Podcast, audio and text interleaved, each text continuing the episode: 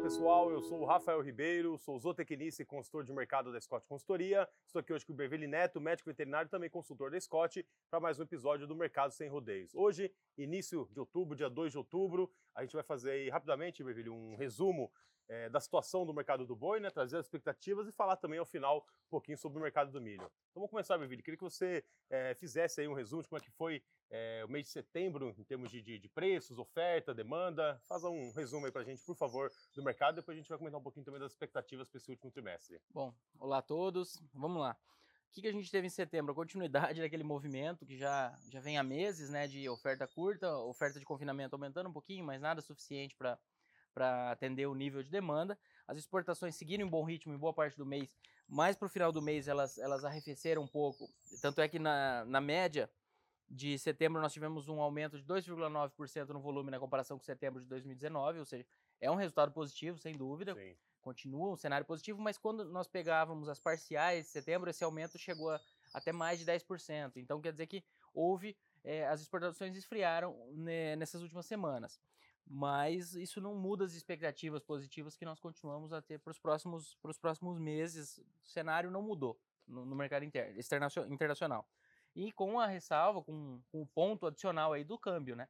Que a gente está com o dólar na casa de 5,60 e a situação nos Estados Unidos agora de pré-eleição tende a mexer um pouco com o dólar. No Brasil nós temos essas questões também de programas de assistência, de onde que vai vir a receita disso, e a dúvida com relação à sustentabilidade fiscal desses programas, dessa nova fonte de gastos.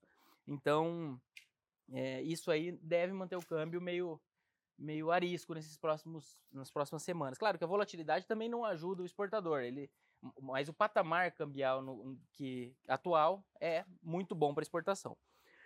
Vamos lá. Outro ponto que a gente, nessa última semana, para a gente fazer um resumo, reposição subiu 1,1%, ou seja, segue a trajetória de alta, segue sem oferta suficiente, segue com o comprador animado com os preços do boi.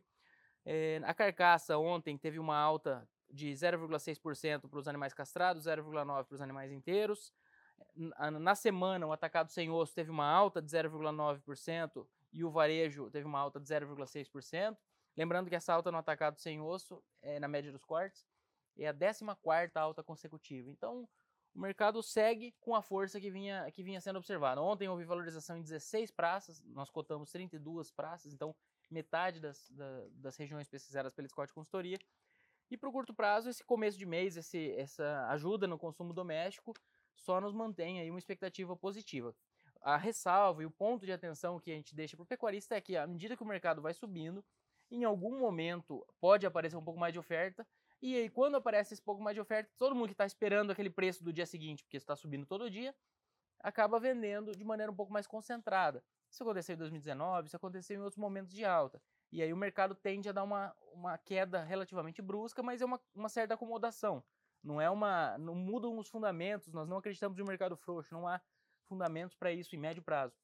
Mas esse ajuste muitas vezes faz com que o pecuarista que tinha uma receita X projetada, se ele vendesse hoje, daqui 2 ou 3 dias ele vai perder uma parcela dessa receita. Então, ir vendendo durante essa fase positiva de preços é uma indicação. Ou aproveitar ferramentas aí para travar as cotações, né? E lembrando que não é só o boi que está nesse ritmo de alta, né? O milho vem também puxando, inclusive o milho em alta é um dos motivos pelos quais nós temos uma oferta de confinamento menor esse ano. Então, além da reposição apertando, o milho veio apertando os custos esse ano e limitou a oferta de gado confinado, que tem ajudado o boi. E, recentemente, como é que a gente pode resumir o mercado do milho? Berville, em setembro aí, a gente viu uma forte valorização no mercado interno, então em agosto os preços caíram, setembro voltaram a subir, subiram com força, né? No acumulado do mês que encerrou, a alta chegou a 6,3% da região de Campinas, nós temos aí negócios em 66, 67, até ligeiramente acima disso, considerando aí a saca de 60 quilos, né? Em relação a setembro do ano passado, então comparando o mês que encerrou com o mesmo período do ano passado, o milho está custando aí 65,4% mais. E os fatores de alta aí nas últimas semanas foram o câmbio, você colocou, né, cotado acima de R$ 5,60, por dólar, né? E as exportações de milho também, em função do câmbio, da boa demanda mundial, a gente tem um incremento na média diária embarcada pelo Brasil de 2,6% em setembro na comparação anual, né? Então o mercado firme, os preços atuais já são aí os maiores historicamente, né? Em boa parte das praças que a Scot Consultoria faz a pesquisa, e por curto prazo esse cenário de demanda interna aquecida, né? Seja principalmente pelo setor de nutrição, mas também as usinas de etanol demandando mais milho, né? Então a gente tem um cenário de demanda interna firme e a questão das exportações também, que devem seguir aí, pelo menos no curto prazo, médio prazo, em bons volumes, né? O ponto de atenção é com relação à colheita dos Estados Unidos. Os norte-americanos colheram 15% do milho até o dia 27/9, né?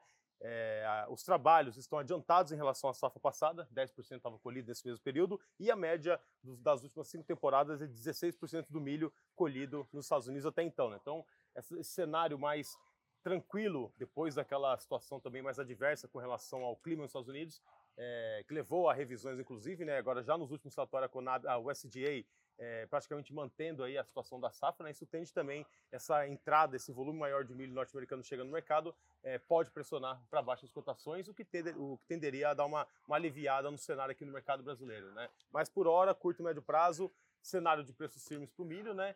E não só o milho, o farelo de soja também. A soja vem aí semana a semana renovando as máximas, né, em termos de preço aqui no mercado interno. Então isso tudo pesa de maneira geral sobre o mercado de grãos, né? Destacando aí a questão do câmbio, você colocou o cenário de grande volatilidade previsto aí no curto e médio prazo. Só uma ponderação. Eu lembrei de fazer uma ponderação para o boi, você falando da demanda de final de ano. Nós temos demanda melhor no final de ano, tem essa questão de diminuição do auxílio emergencial, diminuição do valor, mais a continuidade dele. Nós temos a economia voltando gradativamente, nós temos o final de ano, a sazonalidade, que é importante, as proteínas alternativas costumam se valorizar nesse período, que diminui a competitividade frente ao boi. Então, tudo isso vai ao encontro de um cenário positivo. Melhoria no consumo doméstico, oferta provavelmente continuando em níveis apertados e exportações provavelmente em bom ritmo. Então, isso que eu comentei, que em algum momento o mercado tende a dar essa acomodada, os fundamentos eles seguem positivos, mas esse recuo súbito ele acontece mesmo quando... Então, em resumo, o cenário é positivo, é muito possível que a gente tenha um mercado em alta ao longo de outubro e novembro, lembrando que dezembro normalmente já diminui a demanda por gado, porque os frigoríficos já produziram a carne daquela demanda de final de ano, mas segue a indicação de ir fazendo essas vendas gradativamente para aproveitar um preço médio, tá? Então, eu só queria ponderar que a expectativa não é de baixa, por isso a indicação de ir vendendo. A expectativa continua positiva, mas esses solavancos, esses ajustes, eles ocorrem depois de altas fortes, e aí seria uma sugestão de estratégia para o pecuarista. E para a gente finalizar, então, com relação aos grãos, né, só chamando a atenção para o atual patamar de preço dos principais insumos, né, o milho, o farelo, que não deve ser muito diferente o ano que vem, em função do câmbio, da demanda, e com peso maior do clima também. A gente vem já verificando em algumas regiões atraso nas chuvas, né? As previsões mostram chuvas aí para o curto e médio prazo para o centro-oeste, mas ainda assim algumas regiões devem atrasar aí, esses volumes maiores ficando mais para o final de outubro, começo de novembro, né? Então atenção ao clima, atenção ao câmbio e planejamento estratégico em relação à compra dos insumos. É isso aí, né, Berville? Que é isso, pessoal. A gente agradece, pessoal, sempre a atenção, estamos à disposição. Um abraço e até a próxima. Um abraço e até a próxima.